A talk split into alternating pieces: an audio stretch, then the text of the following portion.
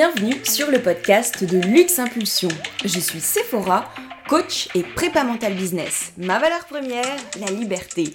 Ma passion, explorer tous les leviers de performance d'un business. Et le succès, tu le sais, c'est 80% mindset, 20% stratégie. Alors ma mission aujourd'hui, aider les entrepreneurs à propulser leurs résultats pour vivre leur liberté et en prenant du plaisir. Au programme de ce podcast, apprendre à libérer son leadership et piloter son mindset. Attention, décollage éminent, bonne écoute Hello tout le monde, j'espère que vous allez bien. Épisode 4 du podcast de Luxe Impulsion. Aujourd'hui, on parle de stress, comment gérer son stress lorsque l'on est entrepreneur. Alors on va chercher à comprendre ce phénomène car sans comprendre concrètement la racine du problème difficile d'agir dessus, comprendre son impact sur notre business, car sans prendre la mesure de ses conséquences, on accorde souvent moins d'importance à le gérer. Et puis bien sûr, parce que chez Luxe Impulsion, on aime le concret, on verra 5 techniques faciles à implémenter pour apprendre à le gérer. Les amis, si le cœur vous en dit, n'hésitez pas dès maintenant à partager un commentaire sur votre plateforme d'écoute et lâcher un petit 5 étoiles, ne soyons pas radins, pour soutenir le podcast. Allez tout de suite, go, c'est parti. Pas de minute de latin aujourd'hui car malheureusement le stress c'est un anglicisme. Et oui, donc on va démarrer par de l'expérimentation directe et je vais te proposer de te souvenir de la dernière fois où tu t'es senti stressé. Voilà, je te laisse quelques secondes, vas-y. Essaye de te remémorer ce moment de stress.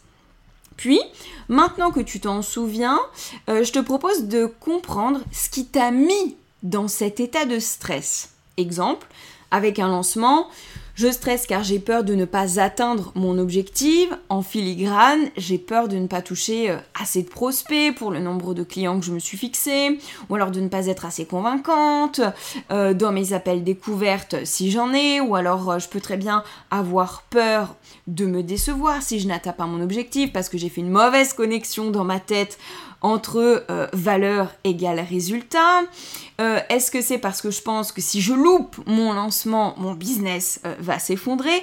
Donc voilà, essaie d'être clair sur ce qui te fait stresser, ce qui te fait peur dans ton exemple à toi. Oui, parce que pas de bullshit entre nous, n'est-ce pas les amis? Le stress, c'est tout simplement le nom moderne un peu sexy de la peur, ni plus ni moins. Souvent, on, dit des fois oui alors toi t'as peur de quoi? Non non moi j'ai pas peur. Ah ok mais y a rien qui te fait stresser? Ah si si moi je stresse tout le temps. Bah les amis le stress c'est de la peur tout simplement si je prends un autre exemple par exemple avec un live si je stresse de faire un live c'est parce que je peux avoir peur de bafouiller de ne pas être clair de perdre le fil d'oublier ce que je souhaitais dire ou parce que j'ai peur de ce que vont penser les gens quoi que je fasse d'ailleurs euh, est-ce que c'est parce que j'ai l'impression que si je me plante dans mon live ma crédibilité est détruite etc. Donc l'idée c'est vraiment euh, d'analyser ce qui nous fait peur. C'est vraiment important de comprendre la racine de sa peur. D'ailleurs, dès qu'on stresse pour n'importe quoi, c'est qu'on manque de clarté. La clarté, c'est la vie, les amis. La clarté vous rend votre pouvoir d'action et votre puissance. Donc voilà, il y a encore quelques secondes pour définir l'origine de ton dernier stress. Tu peux mettre sur pause, le temps de réfléchir, et puis tu relances quand c'est bon pour toi. Alors on va dire que ça y est, tu as trouvé, ok Donc maintenant que tu l'as, pourrait-on définir ton stress par un déséquilibre entre la perception de l'importance du défi en termes de compétences ou en termes d'enjeux ou de conséquences et la perception de tes ressources pour y faire face? Plus simplement, est-ce que tu remarques que lorsque tu stresses, ça veut dire que tu te représentes le défi à réaliser? Alors, par défi, j'entends ton action, qu'il s'agisse de te lancer dans le business, de faire un lancement, de faire un live, peu importe, ok? Donc, quelle que soit l'action qui puisse être source de stress, ok? Donc, est-ce que euh, tu te représentes le défi à réaliser l'action comme étant très challengeant? Et donc tu te dis qu'il faut être plus compétent que tu as l'impression de ne l'être pour réussir? Ou alors, autre cas de figure qui peut exister, est-ce que tu as tendance à dramatiser les conséquences ou l'enjeu du défi Si tu venais à te louper, par exemple, donc là on est plus sur une dramatisation de l'enjeu, de ses conséquences, une surestimation de la difficulté du défi contre une sous-estimation des conséquences perçues chez toi pour y arriver, d'où cette notion, tu le comprends, de déséquilibre. Alors ce déséquilibre perçu, il peut être réel comme illusoire. Le stress, c'est d'ailleurs super utile. En vrai, c'est une réaction qui est déclenchée par le cerveau reptilien lorsqu'il pense détecter un danger pour nous. Et ça nous permet tout simplement de basculer en état d'alerte. Et sans la mémoire qui associe danger et peur, notre survie ne serait tout simplement pas possible. Alors des fois c'est légitime si je me retrouve face à un ours, par exemple, effectivement, il y a péril en la demeure, ou si je m'approche trop près d'une falaise, effectivement j'aurais raison de penser que je ne suis pas équipée pour ce type de défi et que les conséquences bah, pourraient être graves. Maintenant, d'autres fois, on va stresser pour un live, par exemple, parce que le cerveau va y voir un danger dont le fait que potentiellement on pourrait être rejeté à cause de ce live, donc j'entends par là des moqueries soumis au jugement ou mes jugements, etc. Et du coup le cerveau va associer ce rejet à l'exclusion du groupe. Et se faire exclure originellement, alors euh, si on remonte donc au temps de l'homme de Cro-Magnon, bah, c'était tout simplement synonyme de faiblesse et donc de danger de mort, parce qu'on pouvait difficilement survivre seul, complètement seul. Alors qu'aujourd'hui, bah, il est évident que faire un live ne représente aucun danger de mort. Mais le cerveau reptilien, lui, finalement, il n'a pas réactualisé le référentiel à partir duquel il arbitre si oui ou non il y a un vrai danger. Donc c'est pour ça que c'est à toi de faire ce update à chaque fois qu'on stresse et d'apprendre à arbitrer si oui ou non il y a vraiment un danger et si oui ou non tu es équipé pour faire face au défi en question. Et d'ailleurs un petit nota bene important, il y a plusieurs types de stress. Certains parlent de bon stress et de mauvais stress. Donc dans ce podcast, bien sûr, on apprend à gérer le stress qui nous dessert, hein, pas celui qui pourrait nous aider en étant vigilant toutefois à la déperdition d'énergie qu'il pourrait y avoir même avec le bon stress. Donc MEF, on aura l'occasion d'y revenir euh, un peu plus tard dans, dans le podcast. Mais c'est même pas tellement ça en fait. Ce que je souhaitais préciser, c'est qu'en vrai il existe deux types de stress. L'hyperstress et l'hypostress. J'explique. Lorsque tu te sens performant, que tu mobilises comme tu le souhaites ton potentiel, ton énergie et que tu fais les choses avec une certaine facilité, une certaine fluidité, on va partir du principe que tu es dans ta zone d'activation. C'est-à-dire ni surstimulé, ni sous-stimulé, ni hyper stressé, ni euh, hypo-stressé. Tu es vraiment dans la zone d'activation qui est propice à ta performance. Au-dessus de cette zone, on part du principe que tu es en hyperstress, c'est-à-dire que c'est les moments lorsque tu vas monter en pression, basculer dans la zone rouge, être irritable, agacé, impulsif, agité, lorsque tu es en zone de surtension, quoi, de surchauffe. Et en dessous de cette zone d'activation optimale, tu seras alors en hypostress, c'est-à-dire une zone de sous-tension, si l'on peut dire, une zone dans laquelle tu n'es pas activé suffisamment, donc démobilisé, démotivé, et là c'est tout ce qui est de l'ordre de la mollesse, de l'apathie, etc. Donc c'est aussi un stress à part entière, mais qui se traite complètement différemment pour pouvoir justement remonter correctement dans la zone d'activation, la zone de performance. Donc aujourd'hui, par souci de clarté et de simplicité, je ne traiterai que de l'hyperstress, la zone rouge, la panique, quoi, ok? Donc, on a vu ensemble juste avant qu'on basculait zone rouge lorsqu'on percevait un danger, soit pour réussir le challenge, soit dans l'enjeu ou les conséquences qu'engendrerait le fait de se louper. Donc il y a maintenant en fait des facteurs qui favorisent ce stress, c'est-à-dire qui favorisent la perception du déséquilibre entre ce que je pense devoir faire pour y arriver et ce que je pense être en capacité de faire. Regarde, je te laisse choisir une action, une action qui parfois chez toi peut être source active de stress et parfois beaucoup moins. On a tous par exemple des actions avec lesquelles on va parfois se sentir bah, hyper fluide, hyper à l'aise et parfois beaucoup moins. Où on va se poser beaucoup plus de questions, on va douter, être moins à l'aise, etc. Donc vas-y, hop, allez, t'as deux secondes, réfléchis, prends voilà ce type d'action qui pourrait générer euh, les mêmes types de, de ressentis. Donc si tu as trouvé cette action chez toi, je te laisse maintenant analyser où se trouve la différence entre deux situations. Donc une fluide et une stressante à partir de la même action, bien sûr, ok? Donc forcément, tu me vois venir. Si c'est la même action, tu es bien d'accord que la différence, elle ne va pas concerner les circonstances, mais c'est à ton niveau que ça va se jouer. Je te laisse y réfléchir. Voilà, mets sur pause le podcast, relance-le quand tu es prêt. Alors, verdict Où se joue cette différence? Tu as sûrement dû te rendre compte que la différence, elle se jouait à ton niveau d'énergie.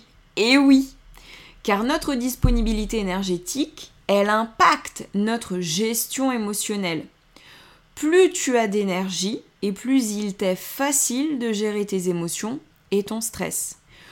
Plus tu es fatigué physiquement ou psychiquement, voire les deux, plus vite tu auras la sensation d'être débordé, de manquer de temps, plus vite tu auras tendance à t'énerver, tout aura plus tendance en fait à t'irriter. Et là, je suis convaincue que si tu repasses en boucle toutes les fois où tu t'énerves le plus, que tu stresses le plus, ça correspond exactement au moment dans lequel tu es le plus fatigué. Et le pire, c'est qu'avec cette histoire d'énergie, c'est vraiment le chien qui se mord la queue, comme on dit. Plus tu es fatigué, plus tu stresses, et plus tu stresses, plus tu es fatigué. Car le stress, il faut le savoir, est le plus grand tueur d'énergie. C'est hyper énergivore. Pourquoi?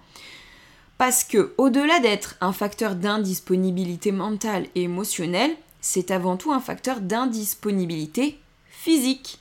Le stress, au niveau du corps, va provoquer des tensions, des crispations. Quand on dit ah j'ai des nœuds, je suis noué, euh, j'ai des points de tension. Et donc ces crispations en fait elles augmentent notre dépense d'énergie. Et c'est ce tonus musculaire excessif qui envoie trop d'informations à traiter à notre cerveau et qui perturbe son fonctionnement parce qu'il manque à ce moment-là de disponibilité pour prendre une bonne décision. C'est d'ailleurs pour ça que souvent, lorsqu'on est stressé et qu'on nous pose une question, on a vraiment tendance à répondre Ah, je sais pas, je sais pas, je sais pas. Vraiment, quand t'es là, t'es dans l'adrénaline, tu stresses à fond, on te pose des questions, on te sollicite et tout, ah, je sais pas, je sais pas, je sais pas, plus tard, plus tard, plus tard. Eh bien, c'est exactement ça. C'est parce qu'à ce moment-là, finalement, t'as plus assez de place, t'as plus assez de disponibilité déjà pour comprendre vraiment ce qu'on te dit, et en plus pour pouvoir euh, y répondre euh, bah, justement. Donc c'est qu'à l'instant précis, plus assez de dispo mental pour réfléchir correctement. Mauvaise émotion, énergie de la pression, égale mauvaise décision, égale mauvaise action engagée. Raison pour laquelle le relâchement du corps, c'est vraiment un automatisme à prendre tout au long de la journée jusqu'à ce que ce soit complètement intégré pour protéger son capital énergétique et rester ainsi le plus disponible possible émotionnellement car on se souvient, pas de bonne émotion, pas de bonne décision. S'ensuit en plus une diminution de la créativité, de l'efficacité, ça joue aussi sur la concentration, c'est vraiment le mauvais combo, ok? Donc le relâchement musculaire, c'est vraiment quelque chose auquel les sportifs, et notamment les sportifs de haut niveau, sont particulièrement vigilants. Pour un joueur de tennis, par exemple, qui serait crispé tout le temps, il sait qu'il brûle son énergie trop vite et il va se retrouver sec avant la fin du match, c'est-à-dire plus performant. Et c'est la même chose pour un entrepreneur. Lorsque le stress brûle l'énergie nécessaire à prendre de bonnes décisions, bah on en prend des mauvaises et ça coûte vite très cher dans un business. Donc si on rajoute à cela que le stress est le facteur majeur des risques cardiovasculaires et considéré comme le mal du siècle, que le cortisol produit par le stress est très néfaste pour le corps et l'une des bah, causes les plus importantes de prise de poids également, on comprend vite que l'enjeu est majeur pour un entrepreneur. Donc voilà, sans vouloir être alarmiste, c'est juste pour te permettre une prise de conscience suffisamment forte pour avoir l'envie de mettre en pratique durablement les techniques qu'on va voir ensemble pour apprendre à le gérer. Et d'ailleurs, je sais que ce n'est pas toujours évident parce que le stress c'est un peu mon meilleur ami, mon meilleur ennemi suivant les fois, mais je me soigne et plus ça va et plus je gagne en sérénité. Donc, si j'y arrive, c'est que c'est possible. Donc, aussi avant de voir les 5 techniques pour apprendre à le gérer, le plus important c'est de l'identifier. Donc, prérequis, étape préliminaire, identifier ces marqueurs de stress. En prépa mentale, on va appeler ça sentinelle. Et pour ça, on va s'intéresser à trois niveaux. Le niveau physiologique et émotionnel. Quand tu stresses finalement, bah, à quoi tu calibres que tu stresses au niveau de tes sensations physiques, de tes émotions. Donc ça peut être les mains moites, euh, tension dans les trapèzes, crispation de la mâchoire, mal au ventre, ce que tu veux, ce qui chez toi est significatif.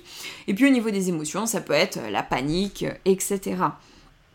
Euh, au niveau cognitif, c'est-à-dire euh, bah, ce que tu te racontes, toutes les pensées, comme bullshit, hein, forcément, quand tu stresses. Et si tu fais bien attention, il y a toujours un petit discours négatif en trame de fond que tu te racontes quand tu stresses. Des trucs du style je ne vais pas y arriver, c'est trop dur, je ne suis pas assez compétent pour le faire, je dois y arriver, donc la énergie de la pression, etc. Et ça, ça te permet vraiment d'identifier la nature de ta peur. Et c'est vraiment quelque chose de très important pour pouvoir la traiter et la désamorcer, la relativiser par la suite. Et enfin, troisième niveau, euh, pour identifier ces marqueurs de stress, c'est le niveau comportemental. C'est-à-dire, quels sont les différents comportements types spécifiques quand tu stresses.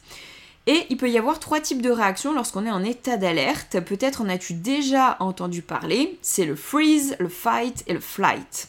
Donc, freeze, c'est quand tu tétanises, tu sais, c'est un peu cette image du lapin qui est pris euh, dans les phares d'une voiture, tu es bloqué, une sensation de paralysie où tu bloques, tu ne fais plus rien.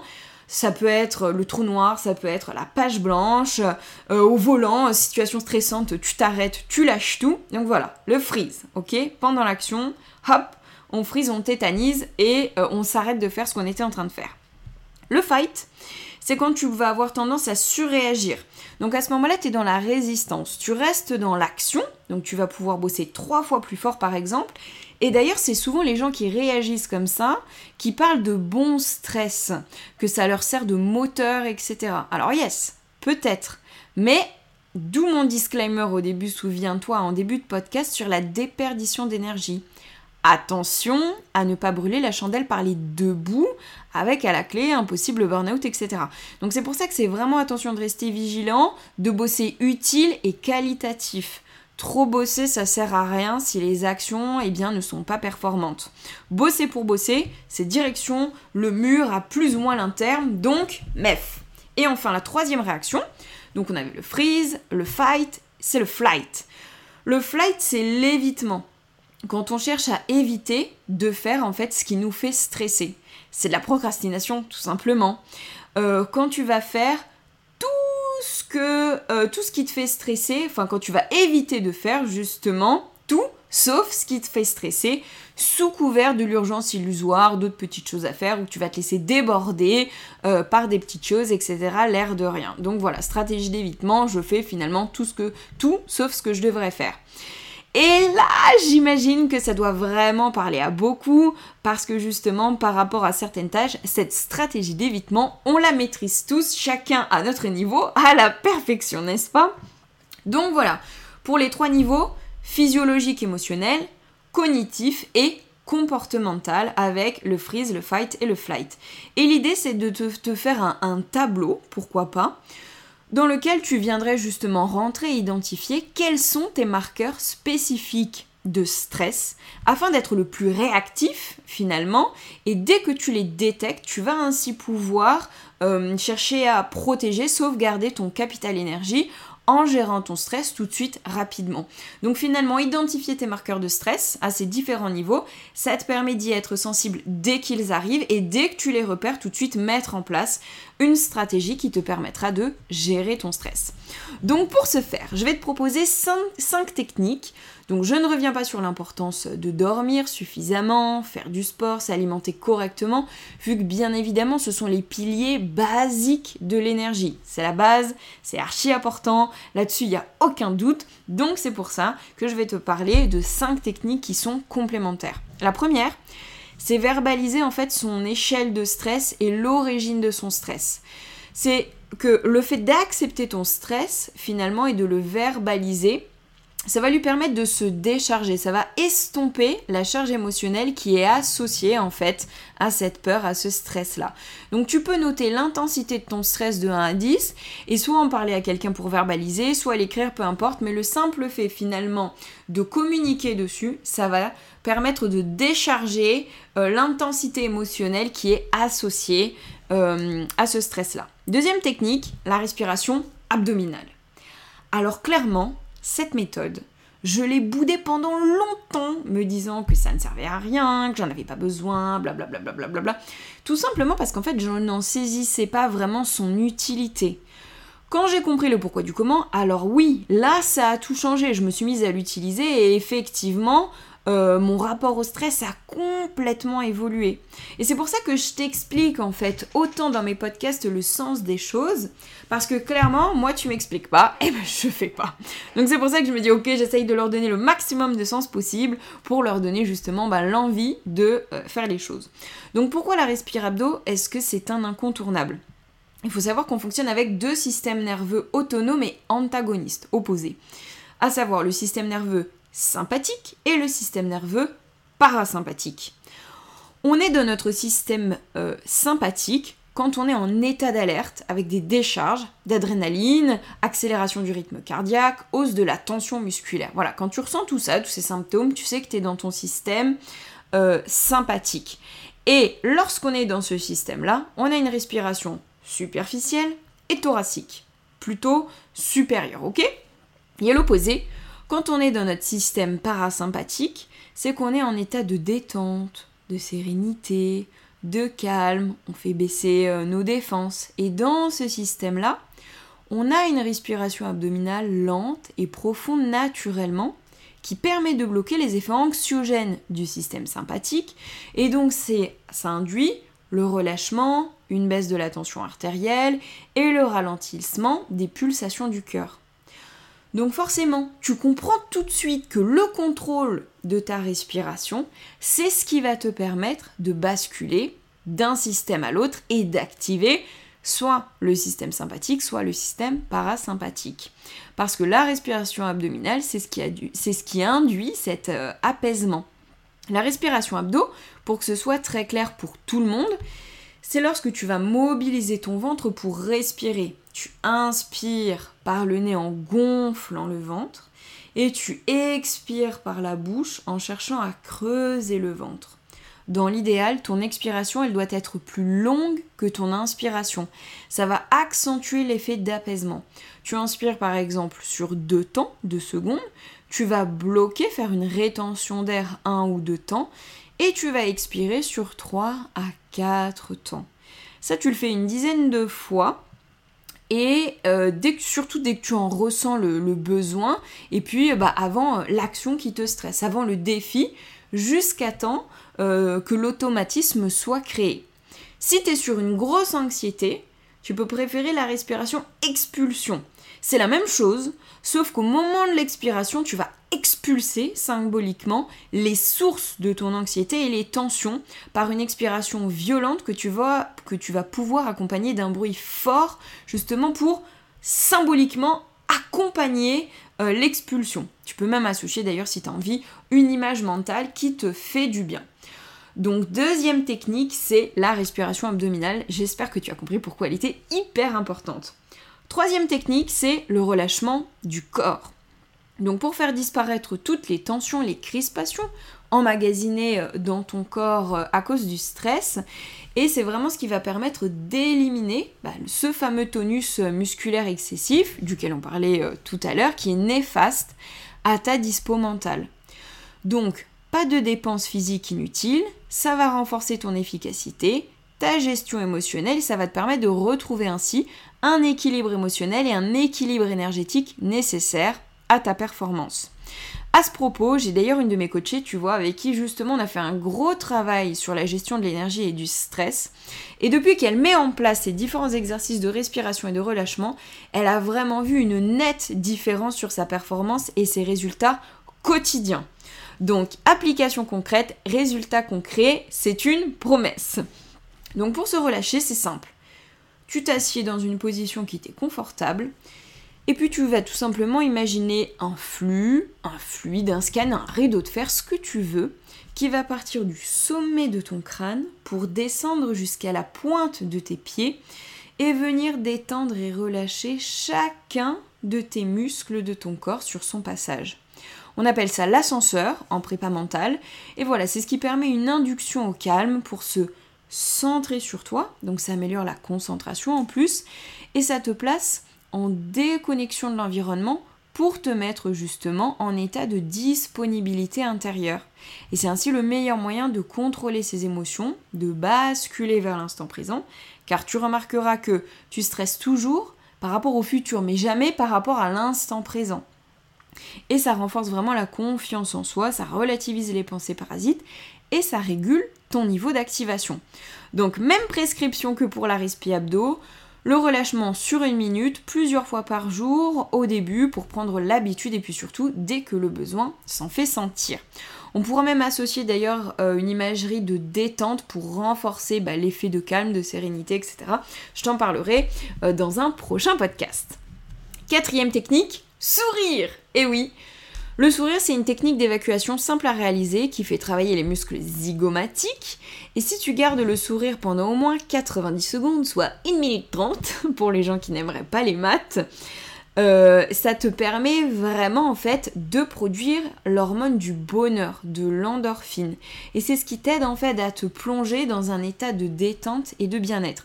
Donc attention à ne pas forcer son sourire parce que si ton sourire ressemble plus à un rectus ou à, une grimace, ça fonctionne pas. Il faut avant tout décontracter son visage et vraiment chercher à sourire naturellement.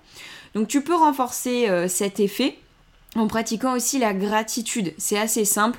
Tu te trouves 10 raisons pour lesquelles tu as euh, bah, à chaque fois de la gratitude sincère d'avoir ce que tu as déjà et ça va vraiment te plonger dans un état de gratitude, dans une émotion positive qui va de la même façon te permettre d'abaisser ton niveau de stress. Si jamais tu as du mal et que tu penses euh, que tu ne peux pas avoir de gratitude pour rien, petit tips cadeau, achète le courrier international Vois ce qui se passe dans certains endroits du monde et tu verras comme d'un coup les gratitudes vont arriver. Cinquième technique, lâcher prise. Nos résultats ne disent rien de nous.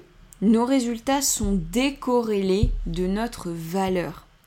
Aussi, c'est pour ça que c'est vraiment important de lâcher prise. Et pour ça, je te propose d'imaginer le pire qui puisse se passer Ensuite, je t'invite à analyser le pourcentage de chances que ce pire puisse t'arriver. Franchement, c'est de l'ordre de 5 à 10%, c'est vraiment rien. Trouve des solutions euh, auquel cas ce pire se produise, ok? Et après, viens évaluer à nouveau sur une échelle de 1 à 10 le niveau de gravité de la situation et tout ce que tu considères comme étant encore plus grave dans ta vie. Et cet enchaînement de questions, ce questionnement, ça va vraiment te permettre de dédramatiser l'enjeu projeté sur le challenge en question. Tant parce que tu réalises que le pire en vrai a peu de chances de se produire, que ce ne serait pas si grave en plus si ça devait arriver, et ça te permet déjà de trouver des solutions au cas où ça arrive. Donc tu vas pas te retrouver euh, impuissant et puis comme un lapin euh, pris dans les feux d'une voiture. C'est comme si déjà tu disais ok, bah, si jamais je suis en difficulté, je peux faire ci, je peux faire ça, etc. Donc ça te permet vraiment de lâcher prise. Et enfin, conseil bonus pour tous ceux qui sont restés jusqu'au bout, last but not least, se donner le droit à l'erreur. Et oui, L'erreur fait partie de la réussite. Et t'interdire l'erreur, ça revient à t'interdire de progresser. L'idéal, c'est juste d'apprendre à gérer l'erreur pour progresser. Et donc, c'est intéressant de te demander si tu t'es déjà engagé dans un défi aussi challengeant que celui qui te fait stresser aujourd'hui, là, et si tu l'as déjà maîtrisé. Si oui, alors c'est simple, souviens-toi de toutes les ressources que tu as su mobiliser à ce moment-là. D'ailleurs que ce soit un challenge dans le même domaine de vie ou dans un domaine différent, peu importe, c'est plus euh, être soumis à un niveau similaire de pression, euh, d'importance d'enjeu, ok Et sinon, fais simplement la clarté sur les compétences nécessaires à l'atteinte de ton objectif et sur celles que tu euh, coches déjà, que tu considères avoir déjà. Tu fais l'analyse de l'écart en fait entre les deux. Et puis à partir de là, tu verras que le fait d'accepter de faire des erreurs te semblera complètement légitime vu que tu ne maîtrises pas encore à 100% euh, bah, ce que tu estimes être nécessaire à maîtriser pour euh, réussir ton challenge. Et souviens-toi qu'un objectif n'est pas nécessairement fait pour être atteint, mais simplement pour te donner la direction à suivre. Et je terminerai avec cette citation. On surestime souvent ce que l'on peut faire en un an, mais on sous-estime toujours ce que l'on peut faire en 5 ans. Alors, pas de panique, tu parviendras à tous tes objectifs, laisse-toi juste du temps pour ça. Pour résumer cet épisode qui j'espère vous aura été utile, on a dit le stress naît d'un déséquilibre de perception entre la difficulté du challenge et les ressources perçues. Une mauvaise gestion du stress coûte cher à ton business et à ta santé.